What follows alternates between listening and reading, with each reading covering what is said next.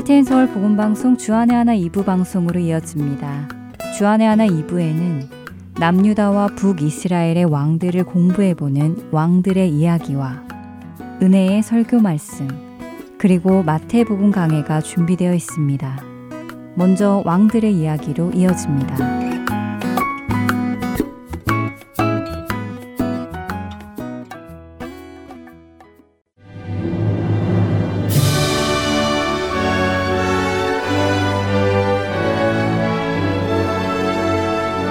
할텐 서울 복음 방송 청취자 여러분 안녕하세요. 왕들의 이야기 진행의 김민석입니다. 오늘은 열왕기하 21장 19절에서부터 26절, 역대하 33장 11절에서부터 25절에 기록된 남유다의 15대 왕 아몬과 열왕기하 22장 1절에서부터 23장 30절, 그리고 역대하 34장과 35장에 기록된 남유다의 16대 왕 요시아에 대해 함께 나눠보도록 하겠습니다. 아몬은 문하세의 아들로 22살의 왕위에 올라 2년간 남유다를 다스렸습니다. 성경은 아몬에 대해 많은 기록을 남기지 않았습니다. 그가 여호와 보시기에 악한 왕이었음을 기록했을 뿐이지요. 역대하 33장 22절과 23절의 말씀입니다. 그의 아버지 문하세의 행함같이 여호와 보시기에 악을 행하여 아몬이 그의 아버지 문하세가 만든 아로색인 모든 우상에게 제사하여 섬겼으며 이 아몬이 그의 아버지 문하세가 스스로 겸손함 같이 여호와 앞에서 스스로 겸손하지 아니하고 더욱 범죄하더니 지난주에 나누었던 것처럼 아몬의 아버지인 문하세는 남유다에서 가장 악한 왕이었습니다. 그의 조상들이 행했던 모든 악을 행하여 하나님을 진노하게 했던 왕이었지요. 그러나 하나님께서 문하세가 하나님 앞으로 돌아오기를 원하시며 심판하셨을 때 그는 회개하였고 하나님 앞으로 돌이키며 하나님의 용서하심을 경험했습니다. 회개한 문하세는 우상과 우상을 위해 쌓았던 모든 재단을 제거했고 자신뿐 아니라 온 유다 백성이 하나님께만 예배하도록 했습니다. 그런데 이런 아버지 문하세와는 달리 아들 아몬은 여호와 보시기에 악을 행하고도 회개하지 않았습니다. 그는 아버지 문하세가 제거한 우상을 다시 들여와 섬기고 그들에게 제사하였습니다. 성경은 열왕기하 21장 22절에서 아몬이 하나님 여호와를 버리고 그 길로 행하지 아니하였다고 말씀하십니다. 이렇게 하나님 앞에 악을 행하기만 했던 아몬은 결국 신하들의 반역에 의해 왕위에 오른 지 2년 만에 죽임을 당합니다. 백성들은 아몬을 죽인 반역자들을 죽이고 아몬의 아들 요시아를 왕으로 세웠습니다. 아버지 아몬이 살해당하고 요시아는 8살이라는 어린 나이에 남유다의 16대 왕이 되었습니다. 성경은 요시아가 여호와 보시기에 정직하게 행하여 그의 조상 다윗의 길로 걸으며 좌우로 치우치지 아니하였다고 평가합니다. 요시아가 왕 위에 있은 지 8년, 그러니까 요시아가 16살이 되었을 때 그는 그의 조상 다윗의 하나님을 찾았고 스무 살이 되던 해부터 남유다를 개혁해 나가기 시작했다고 성경은 기록하지요. 그는 먼저 유다와 예루살렘을 정결하게 하기 시작했습니다. 할아버지 문하세 때 제거하지 못했던 산당들을 제거하고 아버지 아몬에 의해 다시 들여오게 된 아세라 목상들과 아로색인 우상들 그리고 부어 만든 우상들을 유다와 예루살렘에서 제거했습니다. 왕이 이렇게 우상들을 제거하자 백성들도 바알의 재단들을 헐기 시작했지요. 요시아는 아세라 목상들과 아로색인 우상들, 부어 만든 우상들을 모두 빻아 가루로 만들어 우상 앞에 제사하던 제사장들의 무덤에 뿌렸고 제사장들의 뼈는 제단 위에서 불사름으로 유다와 예루살렘을 정결하게 하였습니다. 요시아는 여기에서 멈추지 않았습니다.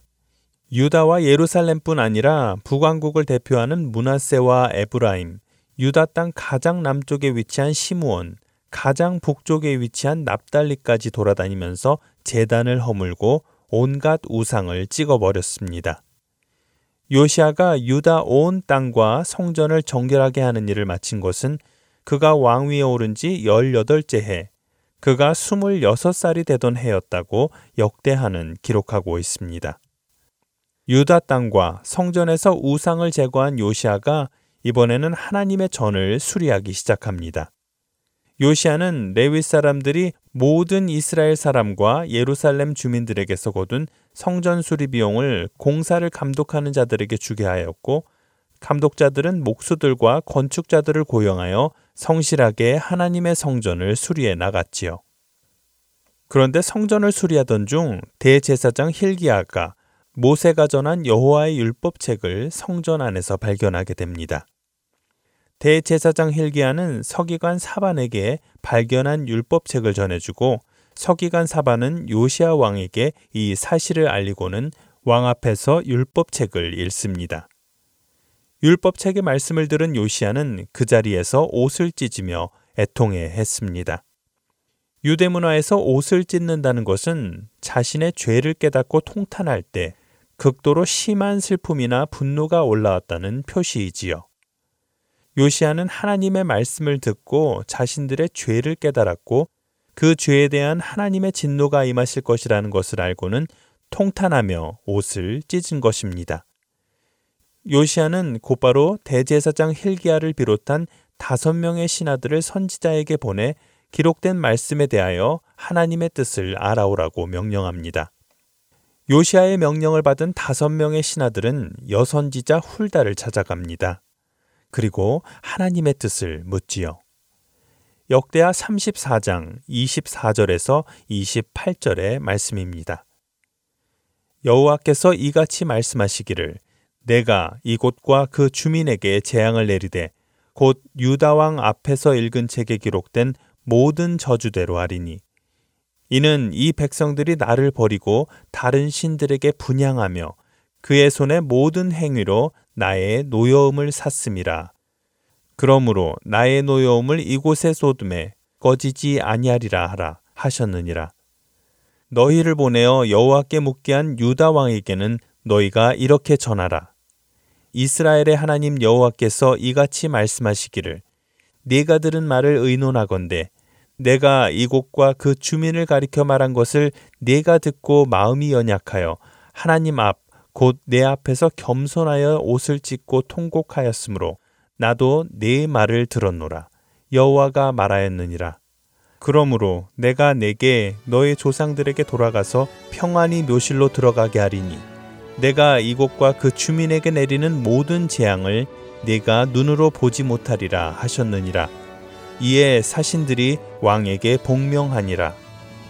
신하들에게서 하나님의 뜻을 전해 들은 요시아는 어떤 반응을 보일까요? 왕들의 이야기 다음 시간에 계속해서 이야기 나누겠습니다. 안녕히 계세요.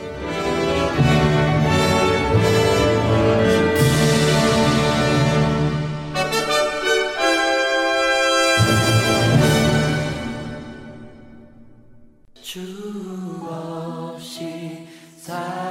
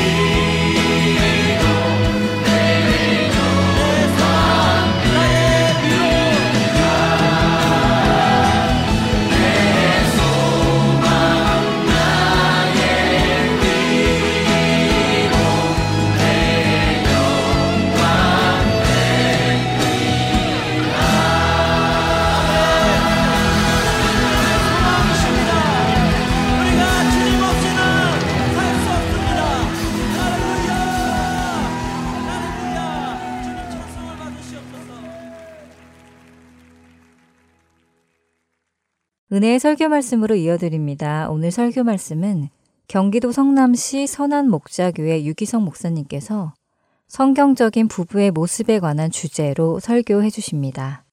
고린도전서 7장 1절에서 24절의 본문으로 나는 예수님 안에서 행복한가 라는 제목의 말씀 전해 주십니다. 은혜의 시간 되시길 바랍니다.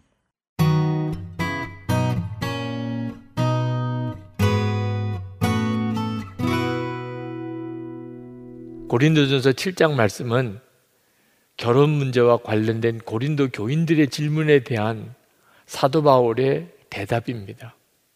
그런데 이 고린도전서 7장의 이 대답도 예수님 안에서 정말 행복한 사람인가 하는 것에 대한 기준이 분명해야 이 말씀이 이해가 됩니다.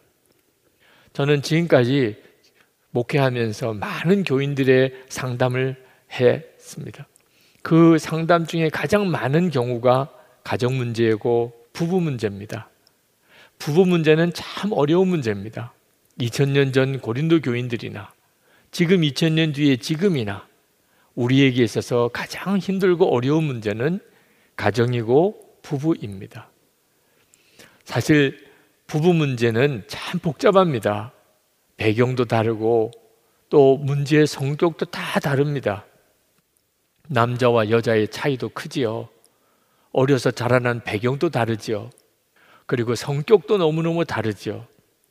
재정적인 문제, 성적인 문제, 집안의 문제, 또 부모와 자녀들과의 문제, 복잡하기 짝이 없습니다. 그러나 정직하게 말하자면 우리 부부 문제의 핵심은 행복하지 않은 남자와 여자가 만나서 서로 자기 행복하게 해달라고 철저히 이기적으로 요구하고 또 요구하면서 생긴 문제들입니다. 그래서 문제가 어렵게 되어지는 겁니다. 우리가 예수 그리스도 안에서 충분히 행복한 자가 되고 나면 전혀 아무것도 문제가 되지 않을 것들이 문제가 되는 겁니다. 성경에 보면 천국 같은 가정을 이루는 부부의 기준이 아주 명확하게 제시되어 있습니다. 남편은 아내를 예수님께서 하신 것처럼 사랑하고 아내는 남편을 예수님께 하듯이 순종하면 그 하나씩만 제대로 지키면 어느 부부나 정말 천국 같은 가정을 이루어 살게 되어 있습니다. 그런데 이 기가 막힌 말씀조차도 부부 싸움의 소재가 됩니다. 당신 성경에서 읽었어, 안 읽었어? 남편을 예수님께 하듯이 순종하라 그랬잖아.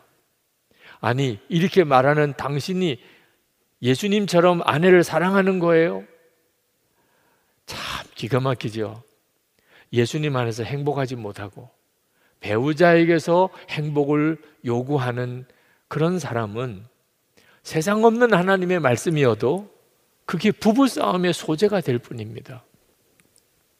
여러분, 여러분들이 이제 여러분의 문제의 본질을 알아야 합니다. 우리가 가정에서 힘든 이유, 배우자 때문 아닙니다. 부모 때문도 자식 때문도 아닙니다. 경제적인 문제도 아닙니다. 나 자신 때문입니다. 나 인정해줘. 나 행복하게 해줘. 나 이해해줘. 나 존중해줘.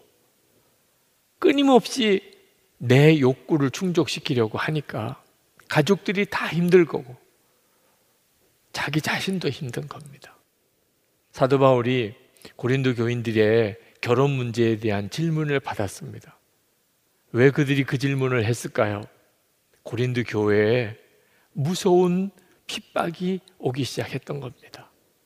자, 예수를 믿으면 붙들려 가고 그리고 예수를 믿으면 죽을 수도 있는 핍박이 옵니다. 이 세상은 결국은 두루마리처럼 다 말려버리고 예수님이 재림이 오셔서 하나님의 나라가 이루어진다는 거예요.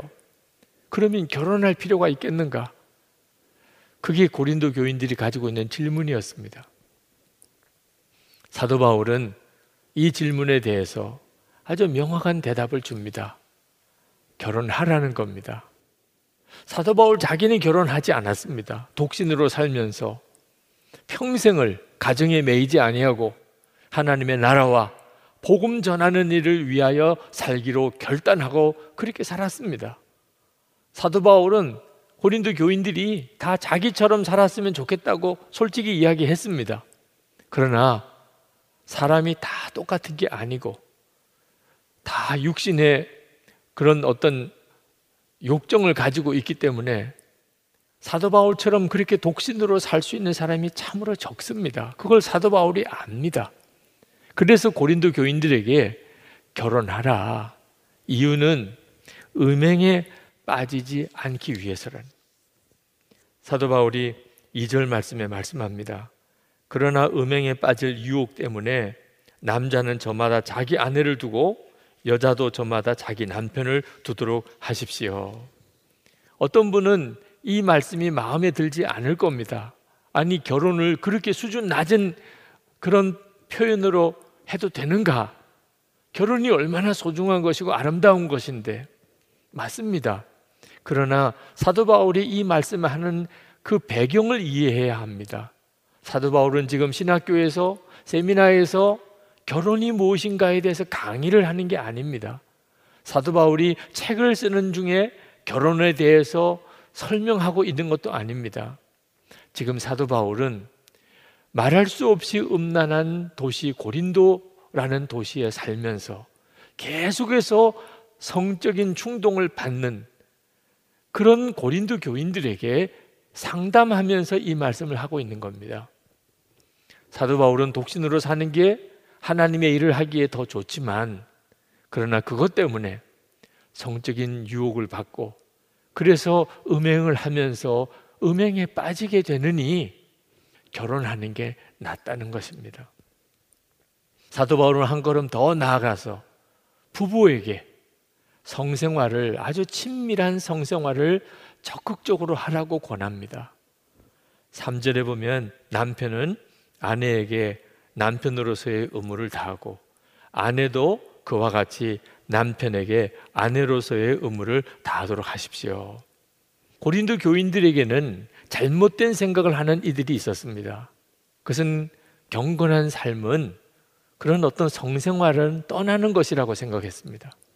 성경 보고 기도하고 예배드리고 전도하고 그런 일들은 아주 거룩한 삶이고 성생활 같은 것은 아주 육신적이고 더러운 것이라고 그렇게 생각하는 사람들이 있었습니다. 금욕주의자들이죠. 사도 바울은 아니라고 말했습니다. 성은 하나님이 우리에게 허락하신 선물입니다. 부부 사이에 하나님이 주신 정말 아름다운 선물입니다. 절대로 더러운 것이 아닙니다. 이것이 성경이 말하는 가르침입니다. 그런데 사도 바울이 말하려고 하는 진정한 핵심은 모든 가정생활, 부부생활, 성생활 다 배우자가 중심이 되어야 한다는 겁니다. 자기 중심으로 생각하지 말고 배우자 중심으로 생각하고 판단하고 행동하라는 겁니다. 사도 바울이 성생활을 권리라고 말하지 않고 의무라고 말한 것에 대해서 주목해야 합니다. 이 말은 성생활도 배우자가 중심이라는 겁니다. 4절 말씀에 아내가 자기 몸을 자기 마음대로 주장하지 못하고 남편이 주장합니다. 마찬가지로 남편도 자기 몸을 마음대로 주장하지 못하고 아내가 주장합니다. 이것이 성경이 말하는 사랑입니다. 사랑은 자기 유익을 구하지 않는 것이라고 성경에 말했습니다. 예수님께서 우리를 위해서 십자가를 지신 것이 바로 이런 사랑입니다. 이 사랑을 부부 사이에 적용하라는 겁니다. 사도 바울은 기도하는 시간을 갖기 위해서 잠시 동안 부부가 금욕 생활을 할 필요가 있다고 인정했습니다. 그러나 그렇다 하더라도 그 기간이 길어지면 안 된다고 했습니다. 왜냐하면 사탄이 부부 사이에 틈탈 빌미를 주지 말라는 겁니다. 5절 말씀에 서로 물리치지 마십시오. 여러분이 기도에 전념하기 위하여 얼마 동안 떨어져 있기로 합의한 경우에는 예외입니다. 그러나 그 뒤에 다시 합하십시오. 여러분이 절제하는 힘이 없는 틈을 타서 사탄이 여러분을 유혹할까 염려되기 때문입니다. 금육 기간이 길어지면 배우자 중에 누군가는 그로 인해서 허전함을 느끼고 또 그로 인해서 실족하게 될 사람이 있다는 겁니다. 그러므로 항상 그 점을 먼저 배려해 주어야 한다는 거죠. 여기서 조심할 게 있습니다. 역시 이 말씀조차도 부부 싸움에 빌미를 제공할 수 있다는 겁니다. 당신 오늘 말씀 들었어? 못 들었어? 당신 성경 보았어? 못 봤어? 그러니 이제 당신 몸은 당신 게 아니야. 내 거지. 참 대책 안 서는 사람들이죠. 우리는 사도 바울이 부부 관계나 성생활에 대한 어떤 지침을 주고 있는 것이 아님을 알아야 합니다. 사도 바울이 말하려고 하는 핵심은 우리가 예수님을 진짜 믿었다면 예수님으로 인하여 충분히 행복한 자고 그렇기 때문에 우리는 항상 다른 사람을 먼저 배려하는 사람이 될 수 있다는 겁니다. 그러니 배우자 중심인 거죠. 내가 누리는 이 행복을 사랑하는 아내나 남편에게 흘려보내는 거지요. 어떻게 하면 배우자가 행복할 수 있을까? 어떻게 하면 배우자가 시험 들지 않게 할 수 있을까? 그게 바로 예수님을 진정으로 믿는 자, 그래서 행복한 자의 삶이라는 것입니다. 이것은 예수를 믿되 진짜 예수님 안에서 행복한 자만이 할 수 있는 일입니다. 자기가 행복하지 않은데 어떻게 다른 사람을 배려할 수 있겠습니까? 불신자인 배우자와의 이혼 문제도 마찬가지입니다. 사도 바울은 10절 말씀에서 결혼했으면 이혼하지 말라. 이것은 주님의 명령이라고 말씀했습니다. 대원칙이죠. 하나님이 짝지어 주신 것을 사람이 나누지 못할 것입니다. 그러나 이혼할 수밖에 없는 사정이 생기는 것도 또 참 안타까운 일입니다. 예수님께서도 가늠한 배우자의 간음으로 인해서는 이혼을 허락하셨습니다. 사도 바울도 불신자인 배우자인 경우에 이혼할 수 있다고 말씀하고 있습니다. 왜 이혼 문제가 이렇게 심각한가? 어느 시대나 불신자인 배우자와 함께 살면서 신앙생활 하는 것은 다 어렵습니다. 지금도 마찬가지고 어려움을 겪는 교우들도 있습니다.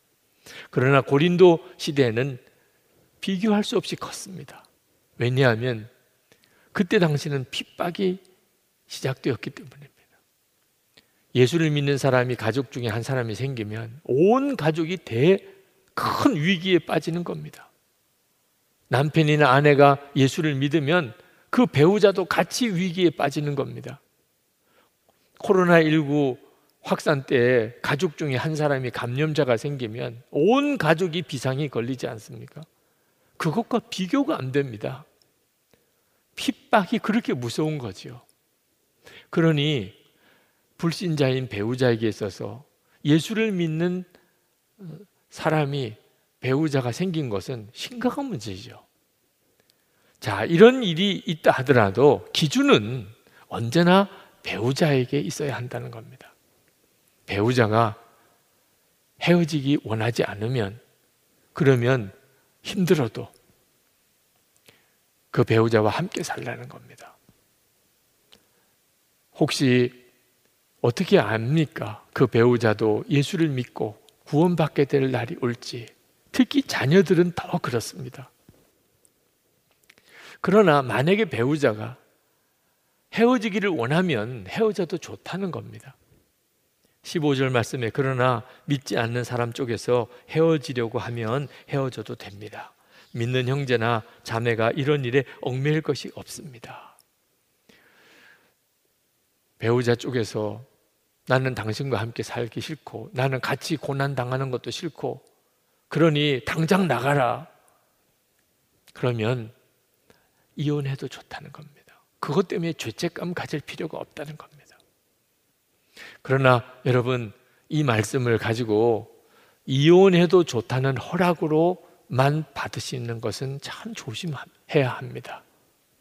아, 그러니까 불신자 남편이 헤어지자 그러면 그러면 이혼해도 되는 거구나. 동기가 내가 편하지 않은 쪽으로 동기가 있으면 그러면 그것은 이 말씀 자체를 자기 중심으로 해석하는 것이 됩니다. 혹시 알겠는가? 배우자를 구원할 수 있게 될지. 16절에 사도 바울이 마지막에 그렇게 말씀합니다. 아내 되니여 그대가 혹시나 그대의 남편을 구원할는지 어찌 압니까? 남편 되니요 그대가 혹시나 그대의 아내를 구원할는지 어찌 압니까? 평생 살다가 그저 믿지 않는 배우자 한 사람 구원하는 것으로 삶이 끝났다 하더라도 그것은 참으로 가치가 있는 일입니다. 그러니 배우자의 영혼을 귀하게 여겨 판단해야 하는 겁니다. 사도 바울이 결혼이나 이혼의 문제에 대해서 권면하는 기준은 아주 분명합니다. 이제 예수 믿고 행복한 자가 되었으니 절대로 이적인 동기로 무슨 결정이든지 하지 말라. 배우자를 위하여 배우자에게 초점을 맞추어서 판단하고 생각하고 결정하라는 것입니다. 사도 바울은 17절에서 고린도 교인들에게 주어진 분수와 처지대로 살라고 권면합니다. 각 사람은 주님께서 나누어 주신 분수 그대로 하나님께서 부르신 처지 그대로 살아가십시오. 20절, 21절에 가면 노예인 교인들에게 말합니다. 자유자가 될 수 있는 길이 있다면 힘써서 그걸 이루십시오. 그렇지만 자유자가 될 수 있는 길이 없어서 그냥 노예로 살아야 된다면 그것 때문에 너무 상심하지 마십시오. 그것 때문에 하나님을 원망하지 마십시오. 그런 뜻입니다. 있는 처지, 자기 지금 분수에 맞추어 그대로 살으라는 거죠. 사도 바울이 이렇게 말씀하시는 것은 우리가 예수님으로 인하여 충분히 행복한 사람이기 때문에 신분이 바뀌어야 행복하고 처지가 달라져야 행복하고 환경이 달라져야 행복하다고 하는 착각에 빠지지 말라는 겁니다.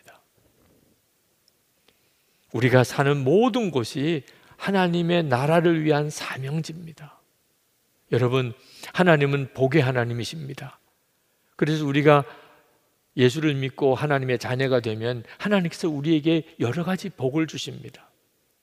그렇지만 모든 그리스도인들이 다 더 좋은 곳, 더 편한 곳, 더 은혜로운 곳, 더 살기 그런 풍족한 곳으로만 가기를 원한다면 힘들고 고생스럽고 소외되고 고통스러운 곳에 사는 사람들에게는 누가 복음을 전하며 누가 예수님을 전하며 누가 하나님의 나라를 그곳에서 준비해 갈 수 있겠습니까? 노예들은 자유인이 되기를 갈망합니다. 사도 바울은 그럴 수 있으면 그렇게 하라고 권합니다. 그러나 노예들에게 누가 복음을 전할 것이며 누가 하나님의 나라를 그들과 함께 이루어 가겠습니까? 누군가는 그 일을 해야 하지 않겠습니까? 자유인이 될 수 없는 그런 상황에 있는 노예라면, 아, 여기가 내 사명지구나. 그렇게 생각할 수도 있지 않겠느냐는 겁니다. 예수님이 내 안에 거하시니 나는 충분히 이제 행복하다. 여러분, 누가 진짜 복이 있는지 잘 깨달아야 됩니다. 우리 주님이 재림이 오실 때 더 잘 살아보려고, 더 많이 가지려고, 더 높아지려고, 더 은혜로운 곳에 가서 살려고 그렇게 발버둥 치다가 주님을 만난 사람과 힘들고 소외되고 고통당하는 곳에 그곳이 내 사명지라고 느끼고 하나님의 나라를 위해서 그곳에서 열심히 일하다가 주님 앞에 선 사람 누가 더 복이 있다고 하겠습니까? 사도 바울은 우리가 자유를 얻었으나 그것은 주님의 노예가 되는 자유라고 그렇게 말씀했습니다. 22절에 주님 안에서 노예로서 부르심을 받은 사람은 주님께 속한 자유인입니다. 그와 같이 자유인으로서 부르심을 받은 사람은 그리스도의 노예입니다. 이 말씀이 좀 헷갈릴 수 있겠어요. 쉽게 표현하면 어떤 사람이 노예입니다. 그런데 그 예수를 믿었습니다. 그, 그렇다면 그는 예수님 안에서 자유인이라는 겁니다. 어떤 사람은 자유인입니다. 그래서 그가 예수를 믿었습니다. 그렇다면 그는 예수님 안에서 그리스도의 노예라는 것입니다. 자유인이냐 노예냐 하는 것은 사실 그렇게 중요한 분별 기준이 아니라는 겁니다. 예수님 안에 있으면 노예도 자유인이고 자유인도 그리스도의 노예라는 겁니다. 노예라는 말이 좀 귀에 거슬리는 분이 있으실 겁니다. 예수 그리스도가 누군지 주님을 인격적으로 만나지 못했으니까 그런 느낌을 가지는 겁니다. 여러분이 예수님을 알고 그분이 만왕의 왕이시고 온 세상의 창조자이신 그 주님을 여러분이 알고 나면 누구나 다 그리스도의 노예가 되고 싶을 겁니다. 세상 왕 비교가 안 됩니다. 그리스도의 노예가 되고 싶지 세상의 왕이 되기를 거절하게 될 겁니다.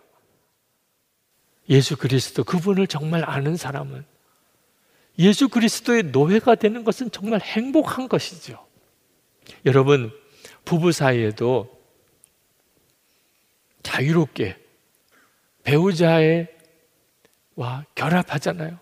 사실 부부 생활 자체가 얽매이는 거죠. 내가 좋아서 얽매이는 것이지만 얽매이는 거는 얽매이는 거지요. 사랑하는 사람이 있다면 내가 스스로 얽매이잖아요. 자식이 생기면 그 자녀 때문에 얽매이잖아요. 그래도 행복한 거잖아요.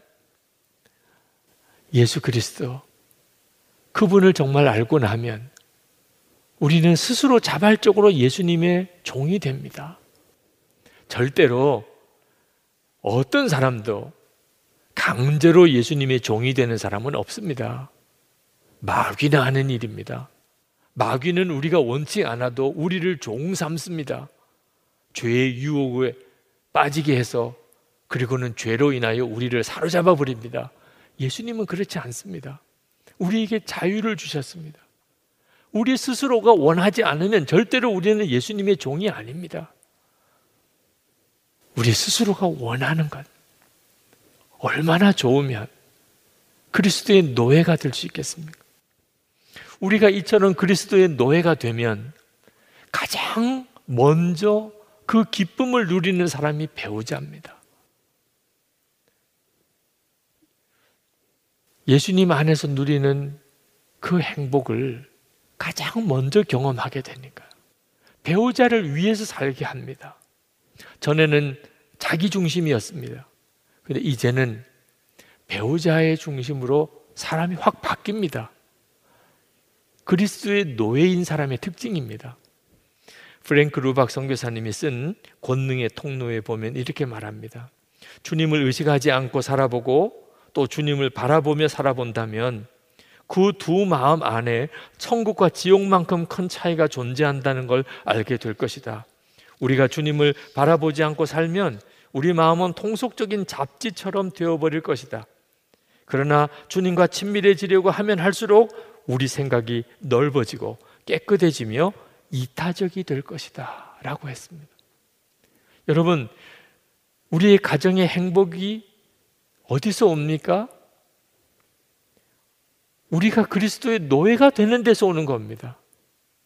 그러면 우리 가정은 하나님의 주권 아래 들어가게 됩니다. 우리 가족 중에 한 사람이라도 그리스도의 노예가 된다면 그러면 우리 가족 모두는 정말 행복합니다. 예수님께서 우리 가정을 행복하게 만드실 수 있는 겁니다. 당신의 종이 있으니까. 여러분 결혼도 또 이혼하는 것도 행복하기를 원해서 하면 다 실망이고 후회하게 됩니다. 결혼해서 행복하게 되는 거. 조금 더 행복해지려고 이혼하는 거. 다 헛일입니다. 행복은 오직 예수 그리스도 그분에게서만 오는 겁니다. 예수님으로 인하여 행복하니까 배우자에게 행복을 흘려보내고 가족들에게 행복을 흘려보내는 것이죠. 종이냐 자유자냐도 마찬가지입니다. 노예가 자유인이 되면 행복한가? 여러분 속으면 안 됩니다. 여러분은 종 아니잖아요. 근데 여러분은 그래서 행복합니까? 종과 자유인이 되는 것은 행복의 조건과는 상관이 없습니다. 종이 자유인이 될 수 있다면 해야 되는 거죠. 그러나 자유인이 되니까 행복한 것은 아닙니다. 종으로서도 얼마든지 행복할 수 있고 자유인으로서도 얼마든지 행복할 수 있습니다. 예수님만 분명히 그의 생명이 되셨다면 하나님의 성전으로 산다면 주님이 우리를 행복하게 해주시는 겁니다. 여러분, 지금은 믿음의 실상이 드러나는 때입니다. 여러분, 이 점을 절대로 작게 생각하면 안 됩니다. 여러분이 정말 예수 믿는 그 사람 맞습니까? 예수님 때문에 진짜 행복하냐 하는 겁니다. 예수님을 정말 만난 사람이어야 됩니다. 여러분을 행복하게 해줄 수 있는 그분, 예수 그리스도를 만나게 되시기를 축복합니다. 여러분, 예수님 안에서 누리는 행복 때문에 배우자를 행복하게 해주고 자녀들을 행복하게 해주고 여러분 주위에 있는 사람들을 행복하게 해주는 자가 되기를 축원합니다.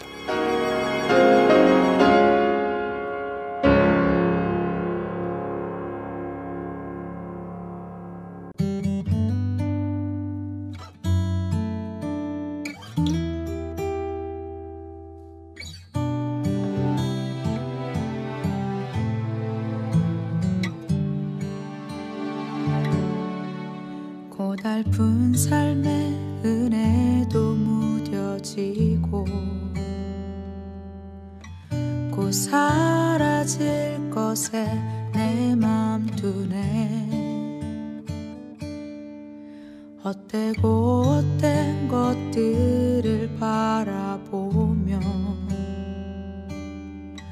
그 은혜를 놓치며 살았네. 주어진 삶을 묵묵히 살아가며 날 붙드신 주 예수 사망 가운데 놓여진 나의 삶은 날 건지신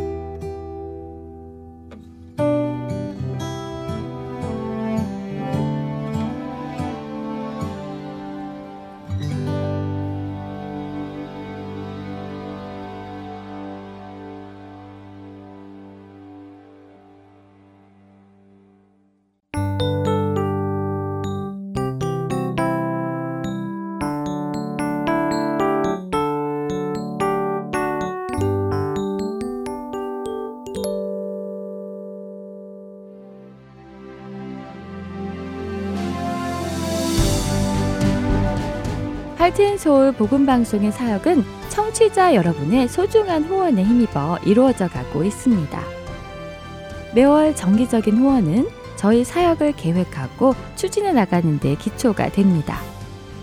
홈페이지 www.heartandsoul.org로 접속하셔서 참여하기를 눌러 은행 자동이체와 크레딧카드로 매달 정기적으로 후원하실 수 있습니다. account setup에 도움이 필요하신 분들은 602-866-8999로 전화 주시면 도와드리겠습니다. 여러분의 기도와 후원으로 예수님의 생명의 말씀이 필요한 곳에 전달됩니다.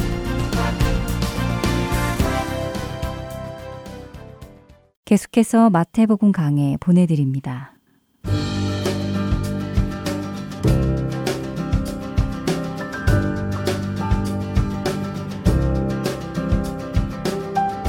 하트앤 서울 복음방송 애청자 여러분 안녕하세요. 마태복음 강의 김태정 목사입니다. 지난주 저희는 마태복음 11장 전반부의 내용을 통해서 의심하던 세례 요한을 굳게 하시고 그의 정체를 통해서 예수님 자신이 약속된 그리스도이심을 증명하셨던 부분에 대해 알아보았습니다. 오늘은 11장 후반부의 내용을 살펴보도록 하겠습니다. 말씀드린 바와 같이 11장 전반부에서는 예수님께서 또다시 자신이 약속된 그리스도임을 증명해 보이셨습니다. 하지만 그러한 예수님의 말씀과 증명에도 불구하고 당시의 이스라엘은 예수님을 그리스도로 믿지 않고 있었습니다. 그리고 그러한 상황은 당시뿐 아니라 우리가 살고 있는 지금까지도 동일하게 천국을 전파하는 자에게는 고난이 따를 것을 말씀하셨습니다. 그리고 이러한 일들에 대해 깨달을 수 있기를 바라시며 오늘 살펴볼 첫 부분의 내용을 말씀하십니다. 첫 부분은 16절부터 19절까지의 말씀으로 이 세대에 대한 비유의 말씀입니다. 먼저 한번 읽어보겠습니다.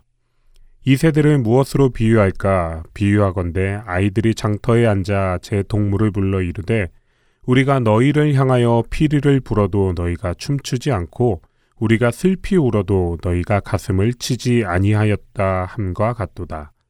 유한이 와서 먹지도 않고 마시지도 아니함에 그들이 말하기를 귀신이 들렸다 하더니 인자는 와서 먹고 마심에 말하기를 보라 먹기를 탐하고 포도주를 즐기는 사람이요 세리와 죄인의 친구로다 하니 지혜는 그 행한 일로 인하여 옳다함을 얻느니라.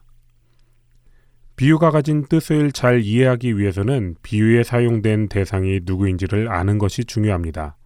많은 사람들이 이 비유에서 천국 복음을 전파하며 약한 자를 고치시고 회복시키는 예수님은 피리 부는 아이들로 회개와 금욕주의적인 삶을 통해 예수님을 예비했던 세례 요한은 슬피 우는 아이로 해석합니다. 세례 요한이 와서 외친 회개의 메시지로 인해 그를 슬피 우는 아이. 예수님께서는 천국의 복음을 전하셨기 때문에 피리 부는 아이로 해석하는 것이지요. 그리고 그런 예수님과 세례 요한의 메시지에 반응하지 않는 아이들을 이 세대로 해석합니다.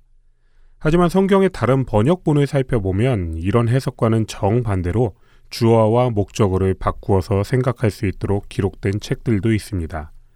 즉 시장에 앉아 피르를 불고 슬피 우는 아이들과 반응을 해야 하는 그 아이들의 친구들이 서로 뒤바뀐 해석입니다. 우리말 성경 번역본으로 16절부터 17절까지의 내용을 읽어드리겠습니다. 이 세대를 무엇에 비유할 수 있을까? 그들은 마치 장터에 앉아 다른 아이들을 향해 이렇게 소리치는 아이들과 같다. 우리가 너희를 위해 피리를 불어도 너희는 춤추지 않았고, 우리가 애도하는 노래를 불러도 너희는 슬피 울지 않았다. 우리말 성경으로 보면 이 세대가 다른 아이들을 향해 소리치는 아이들이라고 기록되어 있습니다. 이 번역본을 기준으로 이 비유를 해석하면 다음과 같이 말씀드릴 수 있습니다. 이 세대는 그들이 원하는 기준이 있었습니다.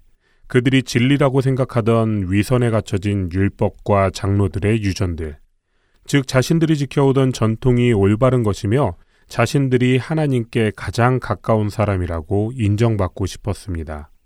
그래서 그들의 발음대로 세례요한도 메시아도 그 어떤 누군가가 오더라도 자신들과 똑같은 모습으로 한편이 되어주길 원했던 것입니다. 하지만 그리스도의 선구자도 그리스도도 그렇게 하지 않았습니다. 오히려 그들은 자신들의 위선을 꿰뚫어 보며 책망하고 회개하라고 지적하셨습니다. 그래서 그들은 자신들과 동조하지 않던 세례요한은 귀신 들린 자로 예수님은 먹기를 탐하고 포도주를 즐기며 세리와 죄인들의 친구라고 비하한 것입니다. 이렇듯 이 비유는 진리를 알려주었지만 자신들의 위선을 돌아보지 않고 도리어 그 위선이 들통날까봐 불평하고 비방하는 이 세대를 향한 안타까움을 뜻하는 것입니다. 사실 이 두 가지 해석 중 어떠한 해석이든 자신들이 가지고 있는 알량한 자존심과 교만으로 세례 요한과 예수님의 말씀을 인정하지 않은 것은 동일합니다. 하지만 말씀은 정확하게 살펴보고 이해해야 합니다. 예수님은 이 본문에서 단순히 자신들만 수동적으로 받아들이지 않는 이 세대를 책망한 것이 아니라 그들도 믿지 않고 도리어 예수님을 비난하고 불평하여 다른 이들까지도 들어가지 못하게 하는 그들의 교만과 악독을 이야기하시는 것입니다. 마태복음 23장 13절에서 이들에 대한 또 다른 예수님의 책명은 이를 잘 나타내주고 있습니다. 화 있을진저 외식하는 서기관들과 바리새인들이여 너희는 천국 문을 사람들 앞에서 닫고 너희도 들어가지 않고 들어가려 하는 자도 들어가지 못하게 하는도다. 그리고 보다 적극적으로 해석해 본다면 예수님께서 보여주신 수많은 그리스도로서의 증거에도 불구하고 자신들이 생각한 메시아의 모습이 아니기에 의심했던 세례 요한, 그리고 그와 같은 생각을 가진 모든 이들을 향한 예수님의 한탄으로도 생각할 수 있습니다. 그리고 이 본문에 대한 우리들의 해석도 마찬가지일 것입니다.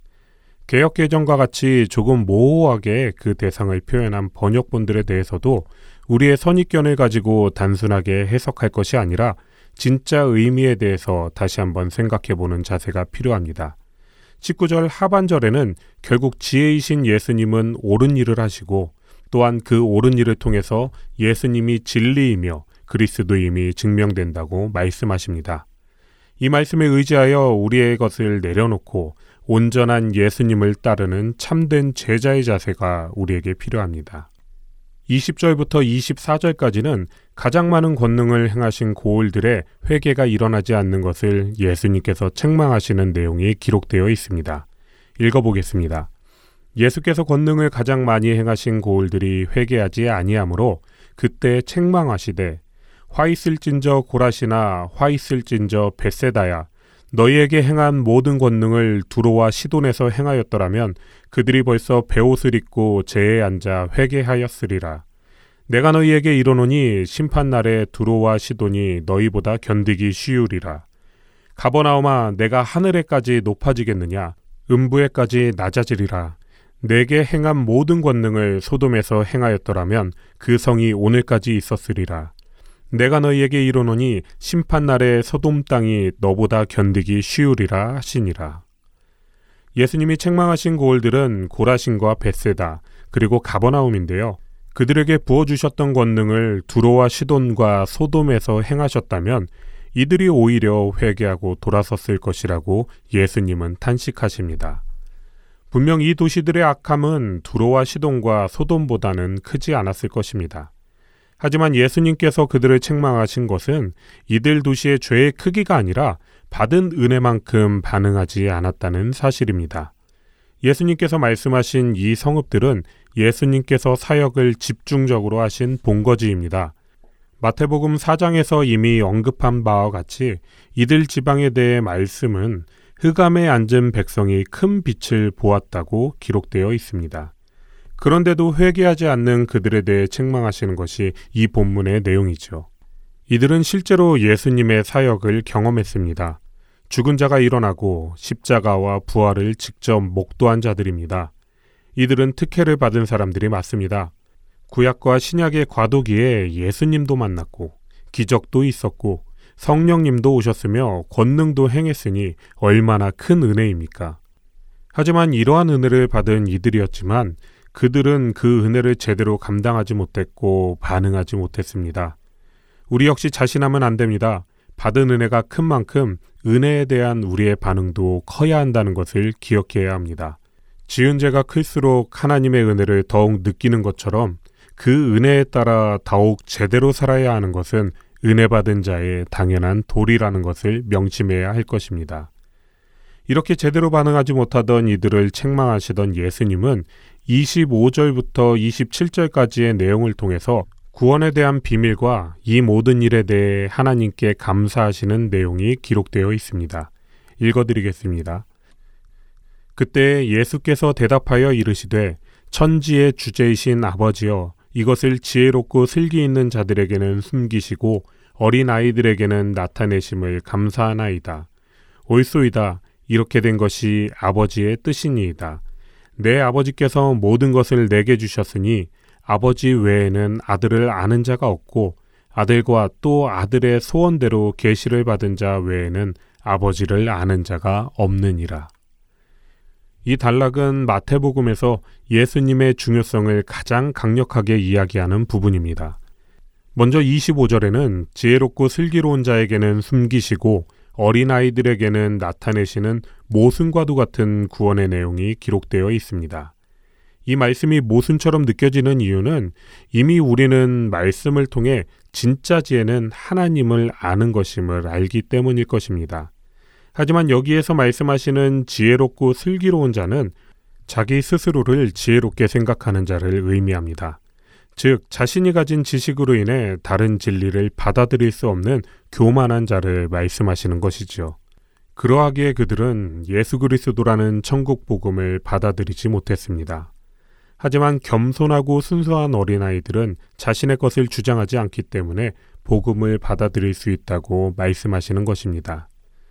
그런데 26절에는 이렇게 복음을 받아들이는 문제에 대한 모든 것이 아버지의 뜻이라고 기록되어 있습니다. 믿는 것도 믿지 않는 것도 하나님의 뜻에 달린 것이라는 사실입니다. 그러고 보니 25절에도 내가 믿고 안 믿고가 아니라 하나님께서 숨기시고 나타내시고라고 기록되어 있는 것을 보니 믿음에 대한 문제는 내 책임이 아니라 그냥 하나님 마음대로라고 생각되어지기도 합니다. 하지만 이러한 생각은 맞기도 하고 틀리기도 한 말입니다. 분명 구원받을 사람은 미리 정해져 있습니다. 그런데 그 구원받을 사람은 예수님을 믿는 사람들입니다. 그리고 예수님을 믿는 사람은 내 주장이 가득 찬 사람이 아니라 마음이 겸손하고 순수한 어린아이와 같은 사람입니다. 즉, 어린아이와 같은 자들에게만 하나님께서 복음을 밝히 알게 하셔서 구원을 주신다는 내용입니다. 그리고 이러한 구원은 오직 예수님을 통해서만 가능한 것임을 27절에서 말씀하고 계십니다. 내 아버지께서 모든 것을 내게 주셨으니 아버지 외에는 아들을 아는 자가 없고 아들과 또 아들의 소원대로 계시를 받는 자 외에는 아버지를 아는 자가 없느니라. 여기에서 안다는 단어는 그냥 지식적으로 단순하게 아는 것이 아니라 그 대상에 대한 모든 것을 아는 것을 의미합니다. 그래서 27절에서 성부 하나님과 예수님이 서로 안다는 것은 그저 아는 정도가 아니라 아주 특별한 관계라는 것을 의미합니다. 먼저 예수님이 누구이신지를 정확하게 아는 분은 오직 성부 하나님 뿐이라고 이야기하십니다. 이때까지 감추어져 있는 십자가와 부활을 통한 진정한 그리스도가 예수님이라는 사실은 오직 성부 하나님만이 알고 계십니다. 인간의 유한한 지식으로는 무한하신 예수 그리스도를 알 수 없습니다. 이 사실만으로도 우리는 예수님이 우리와는 전혀 다른 존재이신 하나님이라는 것을 인정할 수밖에 없습니다. 하나님에 대해서는 오직 하나님만 아십니다. 그러하기에 성부 하나님을 아는 것도 오직 예수 그리스도 외에는 방법이 없습니다. 하나님의 그 놀라우신 사랑과 은혜, 그 모두를 알기에는 부족한 우리이기에 오직 모든 것을 하나님께 받으신 예수 그리스도를 믿는 우리들만 그 은혜를 조금이라도 깨달을 수 있는 것입니다. 이것이 구원의 비밀이고 은혜이며 예수 그리스도의 위대함을 알 수 있는 소중한 구절인 것입니다. 구원은 하나님의 주권 아래 있고 그 모든 것을 하나님께 받으신 예수 그리스도께서 그 구원의 사역을 이루시기에 독생자이신 예수 그리스도를 통한 구원은 유일한 길이며 하나님께서 기뻐하시는 일입니다. 그러하기에 오직 예수님만이 우리의 소망인 것입니다. 그리고 이 길은 모두에게 열려 있습니다. 어떤 자격으로 얻는 구원이 아니라 마음의 교만함을 내려놓고 예수님을 구주로 인정하면 우리에게 구원의 삶이 시작되는 것이죠. 마태복음 11장의 마지막인 28절부터 30절까지 읽겠습니다. 수고하고 무거운 진진자들아 다 내게로 오라 내가 너희를 쉬게 하리라 나는 마음이 온유하고 겸손하니 나의 멍에를 메고 내게 배우라 그리하면 너희 마음이 쉼을 얻으리니 이는 내 멍에는 쉽고 내 짐은 가벼움이라 하시니라. 예수님은 이러한 마음의 교만함으로 인해 복음을 받아들이지 못하는 모든 자들을 수고하고 무거운 짐진 자들이라 하시며 예수님께 와서 쉬라고 부르십니다. 여기에서 무거운 짐은 율법을 의미합니다. 아니, 보다 정확하게 이야기한다면 하나님께서 주셨던 원래의 율법이 아니라 자신들의 생각으로 변형시킨 그들만의 율법과 유전을 의미합니다. 분명 율법은 이스라엘을 하나님의 백성이 되어 그들을 더욱 자유케 하는 것이었습니다.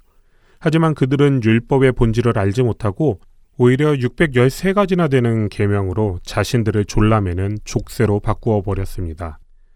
그러한 족쇄에 묶여 힘든 삶을 사는 자들에게 이제는 예수님께서 다시 말씀하시는 본질을 회복한 율법과 말씀을 누리라고 말씀하시는 것입니다. 29절에 사용된 멍해라는 단어는 율법을 나타내는 은유적인 표현입니다. 분명 예수님께서도 멍해를 매라고 말씀하셨습니다. 이것은 우리에게도 지켜야 할 율법이 있다는 것이죠. 하지만 이것은 이전에 그들을 얽매던 족쇄가 아니라 30절에 기록된 대로 본질을 회복한 가볍고 쉬운 일이라고 말씀하십니다. 그런데 여러분은 정말 예수님께서 주신 새로운 법이 가볍다고 생각되십니까? 예수님께서 말씀하시는 것은 오히려 율법의 완성으로 그 무게가 더 크다고 생각되지는 않습니까? 이전에는 이웃은 사랑하고 원수는 미워하면 됐었는데 이제는 원수까지도 사랑해야 하는 새로운 말씀을 생각해 볼 때 이건 더 무거운 짐이라고 생각하지는 않습니까? 그럴 수 있습니다. 짐의 무게만을 가지고 본다면 충분히 그럴 수 있습니다. 하지만 예수님께서는 그 짐을 지는 방법에 대해서 말씀하십니다. 내게 배워라. 이전 바리새인들은 교만하여 누군가의 위에 군림하려 하였지만 나는 마음이 온유하고 겸손하니 진짜 천국 복음을 통해 그 짐을 쉽게 하겠다. 영혼의 평안을 누리게 하겠다고 말씀하시는 것입니다. 예레미야 6장 16절에는 다음과 같이 기록되어 있습니다. 여호와께서 이와 같이 말씀하시되 너희는 길에 서서 보며 옛적 길 곧 선한 길이 어디인지 알아보고 그리로 가라. 너희 심령이 평강을 얻으리라 하나 그들의 대답이 우리는 그리로 가지 않겠노라 하였으며 이것이 그때에도 지금도 동일한 우리의 모습이며 하나님의 동일하신 마음입니다. 그래서 교만한 우리를 위해 결국 예수님께서 십자가 고난과 부활이라는 부인할 수 없는 명확한 사명을 이루신 것입니다. 겸손하고 순전한 마음으로 예수님께서 주시는 쉬운 멍에로 살아가는 한 주가 되길 소원하며 마태복음 강해 마치겠습니다.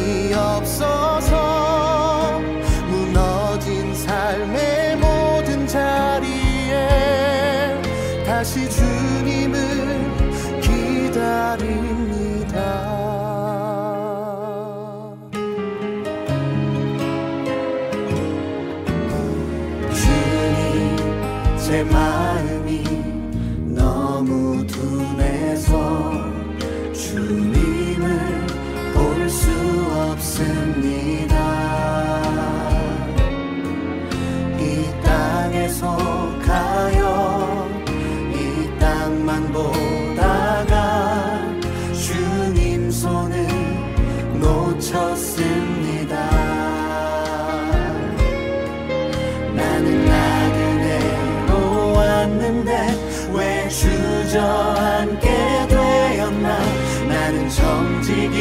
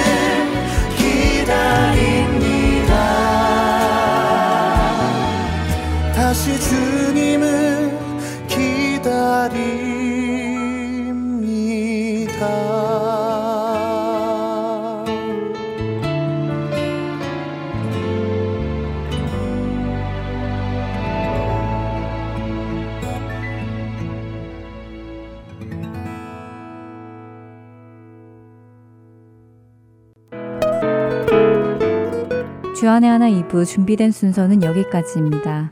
함께 해주신 여러분께 감사드립니다. 다음 시간에 뵙겠습니다. 안녕히 계십시오.